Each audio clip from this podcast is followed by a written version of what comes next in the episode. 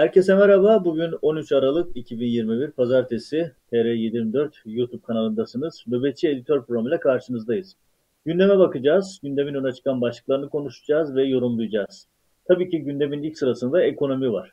Türkiye tarihi çok büyük bir ekonomi krizin içerisinde dolu dizgin gidiyor. Her dakika Türk parası değer kaybediyor, Türk halkı fakirleşiyor.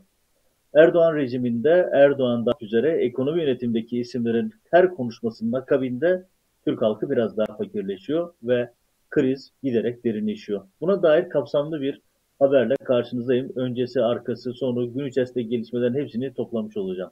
Ama gündemde başka başlıklarımız da var. Gündemde neler konuşuluyor? Ekonomi dışında Türkiye gündeminde neler var? Onları da size olarak aktarmaya çalışacağım. Yine dolu dolu bir bültenle karşınızdayım.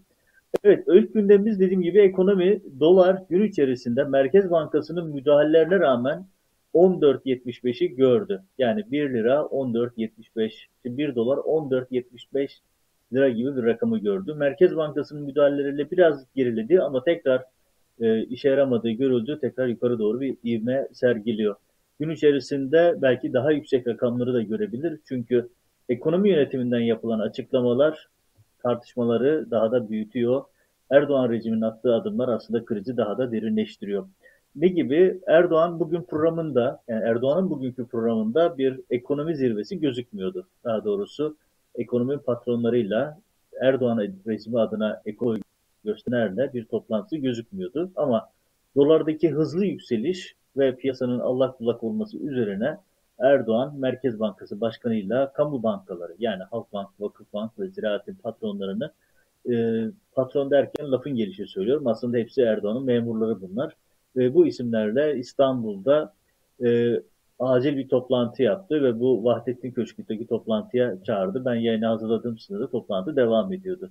Toplantıdan bir şey çıkması bekleniyor mu? Açıkçası beklenmiyor. Çünkü Erdoğan'ın oyun planı içerisinde zaten bu isimler sadece birer memur, figüran ama gerçek kararların alınması, uygulaması, geçilmesi noktasında bir etkileri yok. Ama ekonomi yönetimi bir şeyler yapmaya çalışıyor güç ve kontrol bizde meali bir görüntü vermeye çalışıyor. Hafta sonu da zaten yeni ekonomi bakanı e, iş dünyasından temsilcilerle 7,5 saatlik bir toplantı yaptı. Toplantı sonrasında e, kamuoyundaki ekonomi piyasasındaki endişeler daha da arttı. Çünkü Ekonomi Bakanı Nebati'nin söyledikleri, e, Hazine Bakanı söyledikleri aslında krizi daha da derinleştirdi. Çünkü ekonomiyi bilmeyen, ekonomiden haberdar olmayan bir ismin yönetimde olduğunu bütün iş dünyasındaki sanayiciler, iş dünyasının yöneticileri görmüş oldu. Sızan bilgilere göre hem medyaya yansıyanlar hem sosyal medyaya düşenlere baktığımızda Nebati'nin aslında herhangi bir planın projesinde olmadığını bildiğimiz klasik yani düşünün karşınızda Türkiye'nin en büyük sanayicileri var ve parayı yöneten insanlar akıllı insanlardır. Parayla ilgilenen insanlar. Bunlar özel sektörden bahsediyorum. Ve bu isimlerin hepsi e, Ekonomi Bakanı'na, Hazine Bakanı'na sorular soruyor ve cevaplarında hep aynı cevapları alıyorlar. Dış güçlerden giren, kompetörlerinden çıkan ve herhangi bir olmayan, herhangi bir yönetim eylem planı olmayan bir Hazine Bakanı'yla, ekonomi yönetimiyle karşılaştıklarını gördüler. Hatta orada bakanın ifade ettiği bir şey var. Şu açıdan önemli bu detay. Hep dış güçler, dış güçler diyen Erdoğan aslında bakanı kapalı kapılar arkasında ya dış mealen söylüyorum dış güçler hikaye böyle bir şey yok önümüze bakalım mealli konuşmalarda bulunuyor. Ve bu tablo karşısında bugün itibariyle dolar 14.75'e kadar tırmandı. Türk lirası her dakika daha da zayıfladı. Çünkü karşımızda ekonomi yönetimi konusunda herhangi bir eylem planı olmayan, elle tutulur herhangi bir şey söyleyemeyen ve sorunun kaynağı olan bir yönetim var. Yani Türkiye'de yaşanan büyük krizin kaynağı aslında bizzat Erdoğan ve Erdoğan'ın emrinin altındaki bürokratlar, Erdoğan'ın emri altında çalışan e, üst düzey isimler. Çünkü onların her söyledikten sonra hani buradan ekonomi bilmeye gerek yok, buradan e, bilançoları okumayı bilmeye gerek yok. Burada önemli olan şey şu. Sadece gözlem yaparak bile ekonomi yönetiminin hiçbir şeyden anlamadığını görebilirsiniz. Çünkü bakan konuştukça dolar yükseliyorsa, Cumhurbaşkanı Erdoğan konuştukça dolar yükseliyorsa bir şeylerin ters gittiği aşikardır. Bunun için ekonomi bilmeye gerek yok. Ve burada bir nokta daha var. Hafta sonu Bakan Nebati'nin iş dünyasının temsilcilerle yaptığı görüşmede skandal üstüne skandal şeyler yaşanıyor. Mesela bakan diyor ki Bakan Nebati faiz arttırma olmayacak. Faizler düşecek. Şimdi yasal olarak bu konuda açıklama yapma yetkisi zaten onda yok. Kaldı ki Merkez Bankası Başkanı sözde bağımsız, kararlarını bağımsız olarak alırlar. Ama Merkez Bankası Başkanı'na bile söz bırakmadan ekonomi yöneticileri, işte e, Hazine Bakanı faizlerle ilgili açıklamalarda bulunuyor. Bunu gören iş dünyası doğal olarak paniği arttırıyor ve iş dünyasından yayılan bilgiler, kulisler de piyasayı pazartesi günü açılır açılmaz negatif yönde etkiledi. Ve bu tablo o kadar e, karamsar bir hale geldi ki eski Merkez Bankası Başkan Yardımcısı ki Ekim ayında görevden alınmıştı hatırlarsınız. Semih Tümen sosyal medyada bir paylaşım yaptı ki çok e, projeksiyonları doğru olduğunu bilinen bir isim ve dediği şey şu asgari ücret zammı sonrası enflasyonda 3 haneli rakamları görebileceğiz. Yani bugünlerde biliyorsunuz asgari ücret çalışması var. Açıklanması bekleniyor. Bugün yarın açıklanması bekleniyor. Ve rakamın e, hayli yüksek olması bekleniyor. Onun nedenini de e, anlatacağım neden böyle bir rakam yüksek verildiğini. Daha önceki programlarda anlattım ama yandaş medyadan sızan bilgilere göre, havuz medyasının temsilcilerine göre 4 bin lira civarında bir rakam da konuşuluyor ki Erdoğan'ın oyun planı içerisinde aslında bu e, anlamlı bir yere oturuyor. Evet, ekonomide dediğim gibi en büyük sorun bizzat ekonomi yönetimi, bizzat Erdoğan rejiminin kendisi. Bu noktada Türkiye'ye dışarıdan bakan, dünya sermayesine yön veren önemli bir kurumun raporuna bakalım. O da nedir? Japon Yatırım Bankası Nomura. Ee, oldukça büyük, on binlerce çalışanı olan e, önemli bir yatırım bankası ve dünya ekonomisi üzerine raporlar yapan ve yatırımcılarını yönlendiren önemli bir kuruluş. Yani herhangi bir havuz medyası ya da herhangi bir e, ekonomiyle ilgisi olmayan herhangi bir e, alt seviye bir medya sitesi falan değil. Çok ciddi bir e, bankası, on binlerce çalışanı var ve dünya ekonomisiyle ilgili gelişmeleri yakından takip ediyor. Ve Türkiye ile ilgili bir rapor yayınladı. Rapor bugün sosyal medya ve e, sanıyorum Türk medyasına da yansımaya başladı.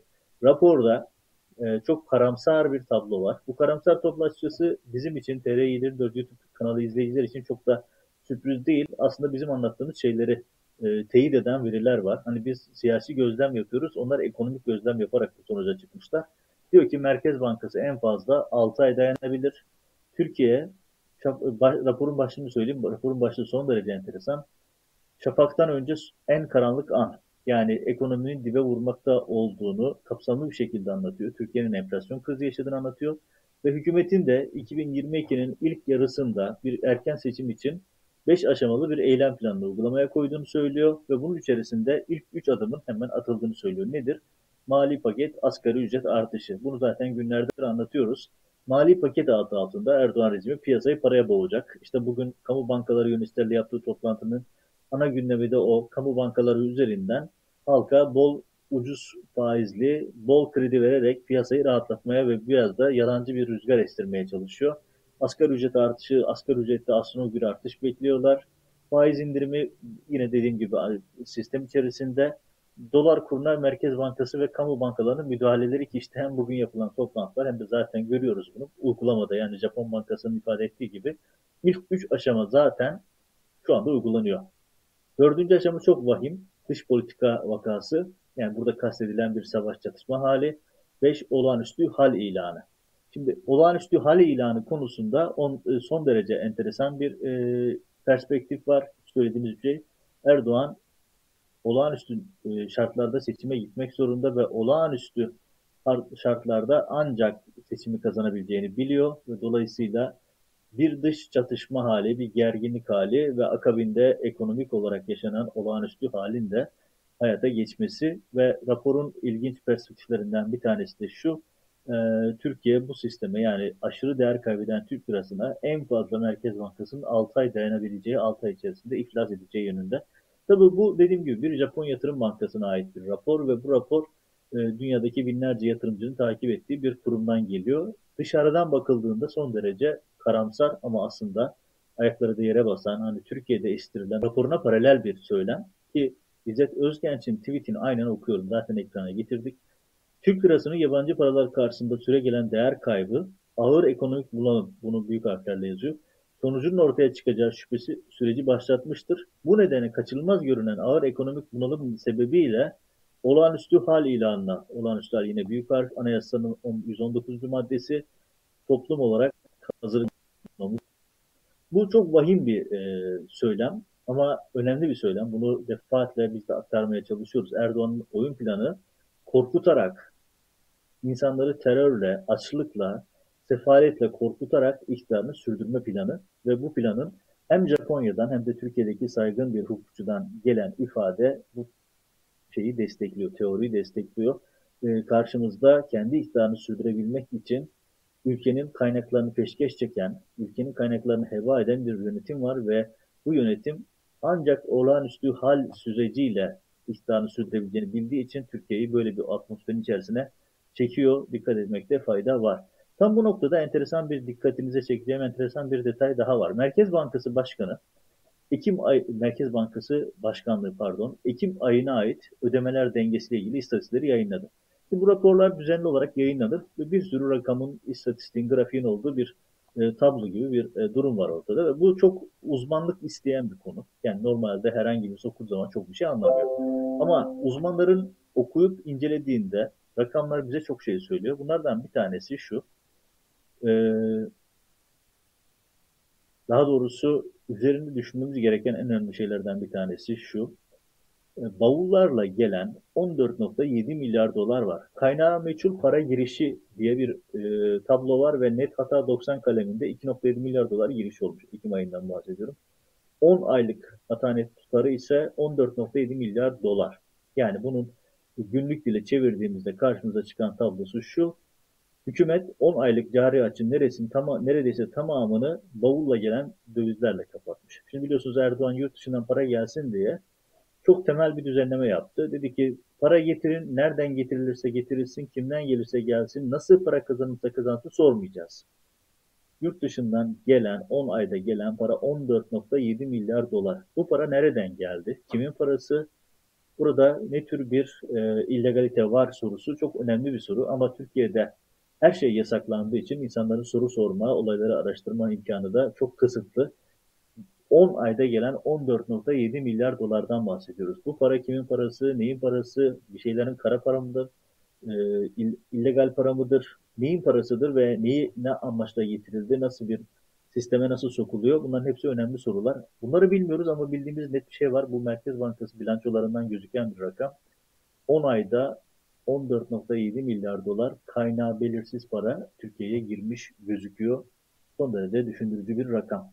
Buradan başka bir gündeme e, ekonomi dışındaki bir gündem olarak e, biliyorsunuz Türkiye'de medya tamamen sarayın kontrolünde. E, İletişim Başkanlığı adı altında Propaganda Bakanlığı var. Sorular Erdoğan'a yazılı veriliyor. Erdoğan yaz, soruları cevapları yazılı okuyor. Medyada çıkacak bütün programlar saraydan yönetiliyor vesaire. Böyle bir tablo içerisinde herkesin haber alma ya da haber yorumları izleme imkanı tamamen sokak röportajlarına veya da YouTube kanallarına kaydı. Sosyal medya alternatif bir e, mecra ve Erdoğan bundan çok rahatsız. Hafta sonu zaten bu konuda bir demeç de verdi. Sosyal medyayı en büyük tehlike olarak gördüğünü açıkladı ki bu sürpriz değil. Bunu Erdoğan defaatle söyledi. Zaten bu konuda çalışmalar da yapıyor, sürekli yapıyor. İşte bizim kanallarımızın Türkiye'de yasaklı olması da böyle bir çalışmanın sonucu. Ama yeni bir aşamaya geçti hükümet. Sokak röportajı yapan kişileri tutuklamaya başladılar. İşte biliyorsunuz 3 tane sokak röportajcısı Arif Kocabıyık, Hasan Köksoy ve Turan Kural. Bu üç isim kendi imkanlarıyla yani bir telefon, bir mikrofon, bir kamera, bir tripod hani Sedat Peker'in tabiriyle çok e, cüzi ve e, küçük imkanlarla sokak röportajları yapıyorlar ve bunları yayınlıyorlardı YouTube'dan. Ama iktidarı çok rahatsız eden bir durum söz konusu. Çok izleniyor. Herkes birbirine bunları paylaşıyor sosyal medyada ve alternatif bir mecra haline geldi sokak röportajları. Ve sonunda Erdoğan bir bahaneyle bu sokak röportajlarının önüne geçmek için çok e, radikal bir adım attı. Bu üç ismi gözaltına aldı. Bu üç isimle ilgili olarak sokağa çıkma yasak getirildi. Yani sokak röportajcıları evde kalmak zorunda. Sokağa çıkamayacaklar, yurt dışına çıkamayacaklar. Ya bu ne demek? Bu ne demek? E, bu şu demek. Biz sizin konuşmanızı, biz sizin bir şeyler üretmenizi, insanları konuşturmanızı istemiyoruz. Yani sokak röportajı yapmayı suç olarak gördüler ve bu isimlere ev hapsi getirdiler. Talebin arkasındaki isim biliyorsunuz AKP Merkez Karar Yürütme Kurulu üyesi Mücahit Birinci'nin paylaşımı şikayetleri. Mücahit Birinci biliyorsunuz yani polis teşkilatı, yargı teşkilatı sarayın emrinde olduğu için kendisi sosyal medyanın talimatla yaptırdı bu operasyonu. Açıkça sosyal medyanın talimat verdi polise, yargıya ve polis ve yargılar çağrılsa ifadeye gelebilecek herhangi bir, birisini ki bu isimlerin hepsi de adresleri belli, gazetecilik yapan insanlar. Bu insanlara bir telefon edip gelin ifade verin deseler gelecekler ama gözaltına alıp sabahın köründe gözaltına alıp günlerdir gözaltında tutuyorlardı. İşte gördüğünüz gibi sokağa çıkmak konusunda da yasak getirdiler. Yani meali şu, sokak yasak kardeşim. Erdoğan'ın en çok korktuğu şey sokaktır ve sokakların bir şekilde insanların görüş ifade ettiği bir yer olmasını istemiyor. Bunun için de kendince gerekli bir adımı attı.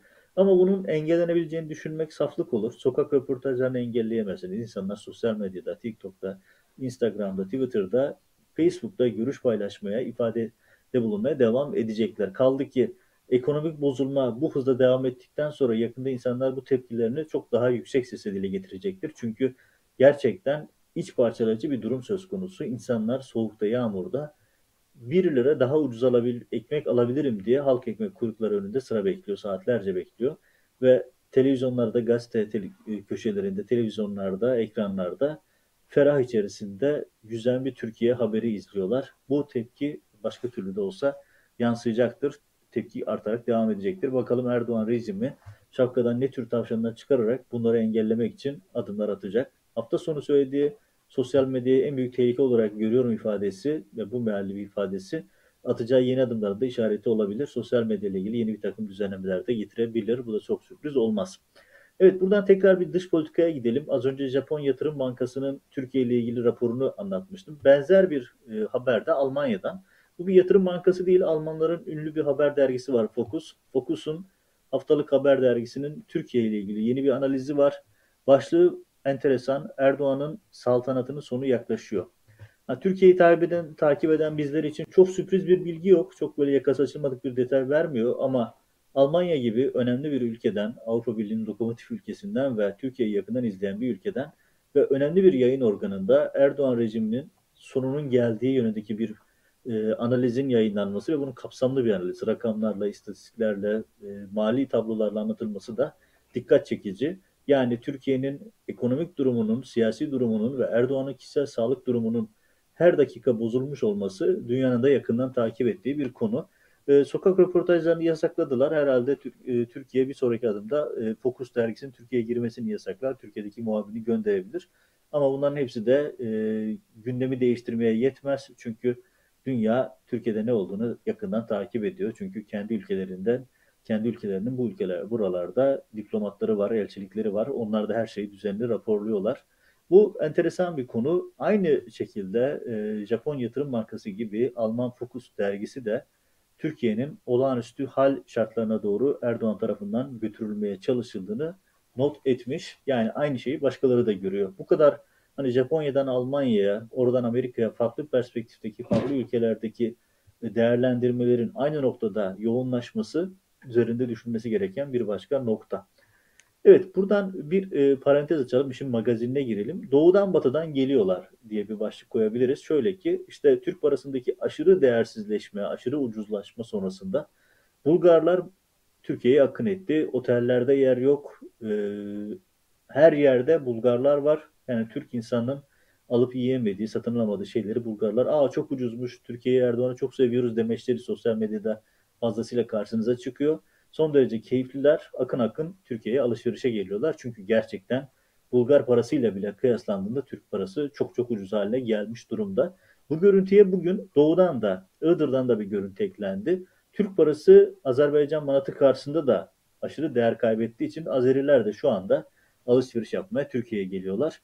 Ve e, bu görüntüler herhalde kuzeyden güneyden başka yerlerden de gelecek. Çünkü Türkiye'nin aşırı değersiz parası sonrası Türkiye'de her şey para pul, e, pul fiyatına dönmüş vaziyette. Bu da to, son derece dikkat çekici bir gelişme. Ee, özellikle e, havaalanları ya da işte gümrük noktalarındaki görüntüleri görmüşsünüzdür.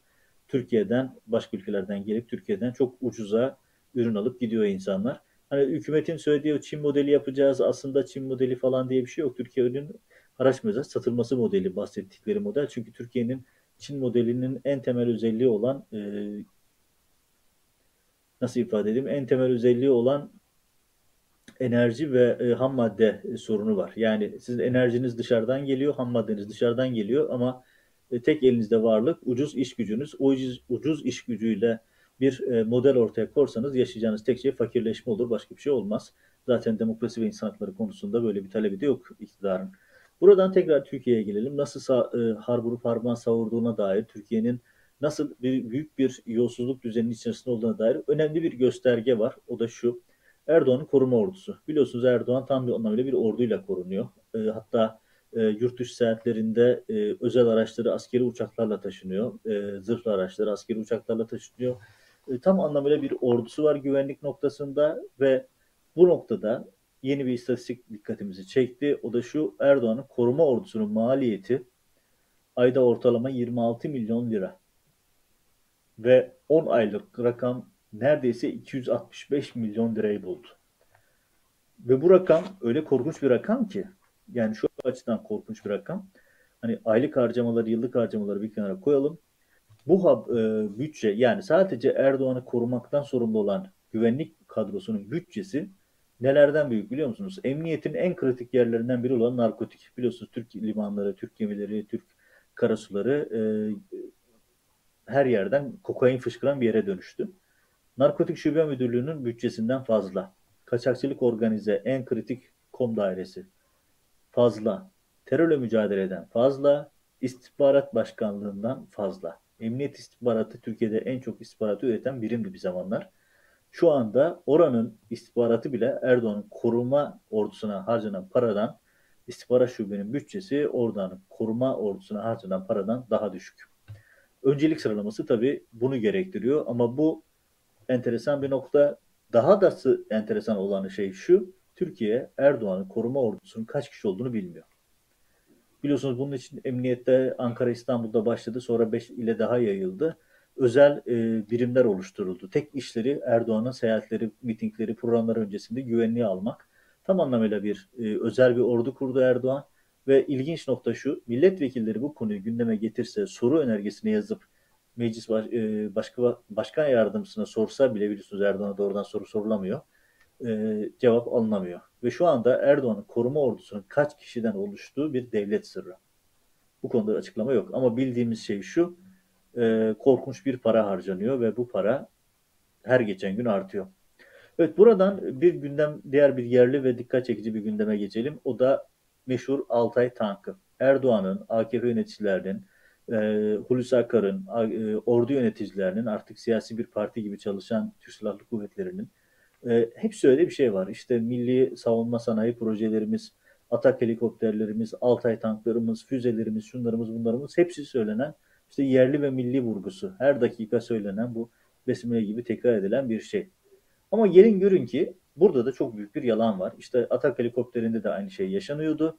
Altay tankı için de aynı şey söz konusu. Bunu nereden biliyoruz?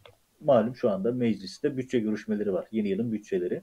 Görüşmeler önemli çünkü orada bakanlıkların bütçe sunumları esnasında detay görme imkanınız oluyor. Az sayıdaki imkandan bir tanesi bu Türkiye için. Ve orada Milli Savunma Bakanı Hulusi Akar biliyorsunuz siyasi demeç vermekten çok hoşlanır. Siyasetçi de gibi davranır. Aslında e, siyasetçi gibi de davranamıyor çünkü siyaseti bilmeyen birisi. Ama aynı zamanda da e, bütün orduyu tek başına dizayn etmeye çalışan bir e, Milli Savunma Bakanı. Enteresan demeçleri var bu e, Savunma Bakanlığı bütçesi konuşulurken. Bunlardan bir tanesi şu. Altay tankı için diyor yabancılar motor vermedi. Şimdi doğal olarak insan şunu soruyor. E hani bu yerli ve milliydi. Hani bunca senedir reklamını yapıyordunuz, propagandasını yapıyorsunuz. Altay tanklarını ürettik, şunu yaptık, bunu yaptık. Hulusi Akar diyor ki prototip yapıldı ama motor tedarik çalışmalarımızdan sonuç alamadık. Bu konuda hala sıkıntı var. Motoru yok ama bir prototipimiz var. Yani hani yerli ve milli savaş uçağı da yaptılar biliyorsunuz. Sadece maket şeklinde. Henüz motoru yok. Henüz teknik aksanı yok ama bir maketi var. Kartondan yapılmış. Altay tank için de benzeri bir durum söz konusu. Ben e, Milli Savunma Bakanı Hulusi Akar'ın bu konuşmasında Altay tanka kısmı sürpriz değil bizim için ama yani Almanlardan hayır almaları, Güney Kore şirketten hayır almaları ya zaten bu kadar ambargo muhatap olan bir ülkesin. Onu bulması çok zor ama ben özellikle bir konuya dikkatimi çekti. Özellikle bir konuya takıldım. E, Hulusi Akar konuşmasının bir bölümünü Sadat'a ayırdı ve diyor ki Sadat'la ilgili malum işte Sadat Türkiye'deki askeri alım süreçlerinin mül mülakatlarını yaptığını kendisi açıklamıştı. Ee, dedi ki bizim böyle bir şeyle Sadat'la yani tam ifadesini de söyleyeyim. Bakanlığımızın Sadat adlı şirket ile hukuki, ticari, mali ve kurumsal hiçbir ilgisi yoktur. Bugüne kadar da olmamıştır diyor.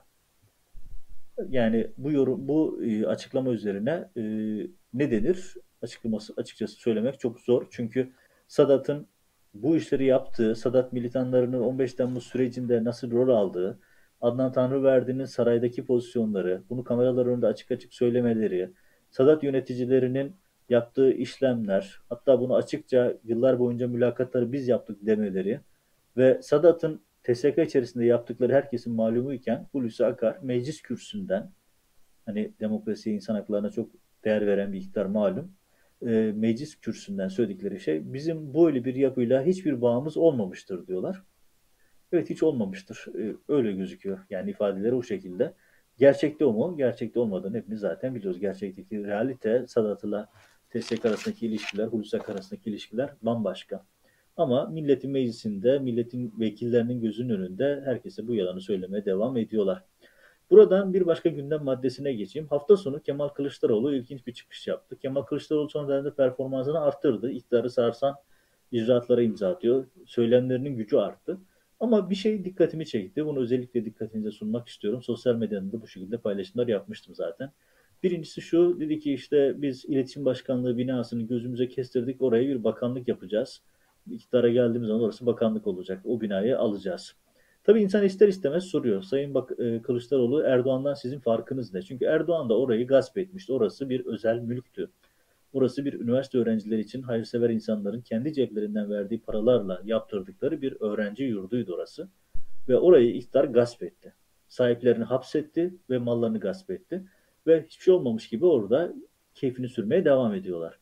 Şimdi normal şartlarda demokrasi, hukuk, insan hakları, anayasa, temel hak ve özgürlükler diyen bir iktidarın iktidara geldiğinde, siyasi partinin iktidara geldiğinde yapacağı şey bu kurumların sahiplerine tazminat ödeyip kurumlarını geri vermektir. Sonuçta hukukun emrettiği bu. Ama CHP lideri, ana muhalefet partisi lideri ve iktidar adayı olan bir parti diyor ki orayı alacağız, şunu yapacağız.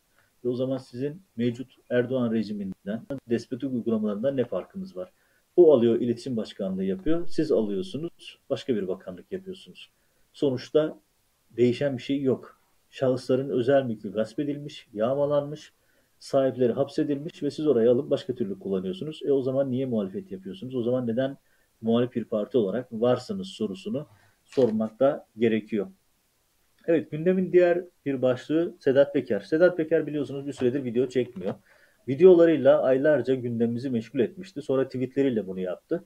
Sonra Erdoğan'ın Birleşik Arap Emirlikleri ile hani o 15 Temmuz'un finansörü dediği ve suçladığı Birleşik Arap Emirlikleri ile önüne halılar serip karşıladığı Veliaht Prens'le yaptığı görüşmeler sonrasında Sedat Peker'in sesi tamamen kesilmişti. Ta ki dün akşama kadar. Dün akşam yeni bir şey oldu. 140 ee, Journals e, bir belgesel adı altında bir video kolaj yayınladı. Belgesel adı altında diyorum çünkü ben belgeseli belgesel olduğu iddia edilen yayını dün gece izledim. Belgesel demek zor. Yani bir belgesel formatının ötesinde bir şey. Bir nevi kolaj yapılmış. Enteresan, birçok notuyla enteresan bir Sedat Peker belgeseli olmuş. Ama ilginç iki noktayı özellikle dikkatinize çekmek istiyorum. Birincisi şu Sedat Peker'in bu belgeselinde konuşan isimler, başta Bülent Arınç olmak üzere, ya biz Sedat Peker'in belgeselinde konuştuğumuzu bilmiyorduk e, gibi bir açıklama yaptılar. Açıkçası hani meslekte çeyrek yüzyılı bitirdik, 25 yıldır bizdi ve, ve ilk defa böyle bir format görüyorum. Röportaj yaptığınız kişiye röportajın nerede ve hangi projenin parçası olduğunu söylemiyorsunuz. Başka kimlerin röportaj yaptığını söylemiyorsunuz. Ve böyle bir ortamda röportaj yapıyorsunuz. Yani Bülent Arış diyor ki bana Sedat Peker belgeseli için konuştuğum söylenmedi. E, sormadın mı bu belgesel neyin belgeseli, neyle konuşuyoruz, kim için konuşuyoruz, kimler konuşacak? Yani biz sıradan gazeteciler olarak bile bir programa çağrıldığımız zaman kimlerin olduğunu soruyoruz. Çünkü yani herkesin temsil ettiği bir fikri durumu var, e, temsil ettiği bir takım değerler var. Kimle yan yana geldiğiniz, kimle gelmediğiniz çok önemlidir. E, diyor ki Bülent Arınç ben bilmiyorum, bana bu söylenmedi. Sonra işte gazeteci İrfan Aktan da aynı şeyi yaptı. Ben evet o bir öz eleştiri yaptı. Keşke sorsaydım ya da sormalıydım aslında dedi. Ve ikisi de böyle tepki gösterdiler. Tuhaf bir belgesel e, projesiydi. İsmail Saymaz'ın bildik ezberlerini tekrar etmesi yine şaşırtmadı. Yani öyle bir tablo çizdiler ki sanki Türkiye'de derin devlet yok. Sedat Peker e, sevgi kelebeği, işte e, Veli Küçük falan hayırsever iş adamı. Tablo bu kadar e, çarpıtılmış vaziyetteydi. Sanki Türkiye'de derin devlet gerçeği yoktu. Faili meçhuller, cinayetler, darbe girişimleri, kumpaslar, komplolarından hiçbiri yoktu. Ama onun yerinde ne vardı? Bildik ezberlerle konuşuldu. Ergenekon kumpası dendi, geçildi. Balyoz kumpası dendi, geçildi. Ve böyle bir belgesel, hani adı üzerinde belgesel diyorsunuz. Hani belgeyle ilgili bir e, boyutunun olması gerekir. O yüzden ben belgesel demiyorum, kolaj diyorum çalışmaya. Evet, görseli iyi hazırlanmış. Yüz kurşununuz bu konularda iyi. Grafikler, animasyonlar vesaire. Ama özü itibariyle son derece e, yetersiz bir çalışma. Hani hem röportajların durumu hem de belgeselin içeriği bence son derece yetersizdi. Ve bu çalışmayla birlikte Sedat Peker tekrardan gündemimize oturdu. Ama öyle bir Sedat Peker portresi çizdiler ki Sedat Peker'in PR'ını yapmak istese Sedat Peker yani kendi PR'ını yaptırmak, reklamını yaptırmak istese herhalde bu kadar başarılı olamazdı. Onun adına 140 Jurnos bu işi son derece başarılı yapmış gözüküyor. Evet, bugünün 13 Aralık 2021 Pazartesi'nin gündeminden seçtiğim başlıklar bunlar. Yarın 14 Aralık gündemi bitirirken başladı, e, bülteni bitirirken bir hatırlatma yapayım. Yarın 14 Aralık, 14 Aralık 2014 operasyonlarının yıl dönümü. Ve bu operasyonlarda gözaltına alınan, tutuklanan meslektaşlarımızdan Hidayet Karaca 7 yıldır içeride 8. yıla giriyor. Bugünkü bülteni bununla bitirmek istiyorum. 8 yıldır cezaevinde olan bir meslektaşımız var, bir meslek büyüğümüz var. Türk medyasında herkesin yakından tanıdığı bir isim, sevilen sayılan bir isim. Bir dizi film senaryosu iddiasından tamamen saçma sapan bir komplo ile 7 yıldır cezaevinde hücrede tutuluyor. En temel hakları verilmiyor ve yarın yıl dönümü. Bugünden hatırlatmış olayım ve bu konudaki duyarlılıklara, e, bu konudaki çağrılara destek vermenizi de beklediğimizi ifade edelim sosyal medya çalışmalarına. Hidayet Karaca'ya özgürlük talep edelim, etmemiz gerekiyor. Çünkü meslektaşımız, meslek büyüğümüz ve hani tanısak tanımasak ayrı bir konu ama bir gazeteci sırf Erdoğan istedi diye, sırf siyasi irade istedi diye cezaevinde tek kişilik hücrede 7 yılını bitirdi. Umarız kısa süre içerisinde Hidayet Bey ve diğer gazeteci meslektaşlarımız, tüm insanlar, tüm masum insanlar özgürlüklerine kavuşur. Bu hatırlatmayı yaparak bugünün gündemini tamamlamış olalım. TR24 YouTube kanalına abone olur, yorum yazar, bildirimleri açarsanız daha fazla insana ulaşma imkanımız oluşur. Önümüzdeki yayınlarda görüşmek üzere.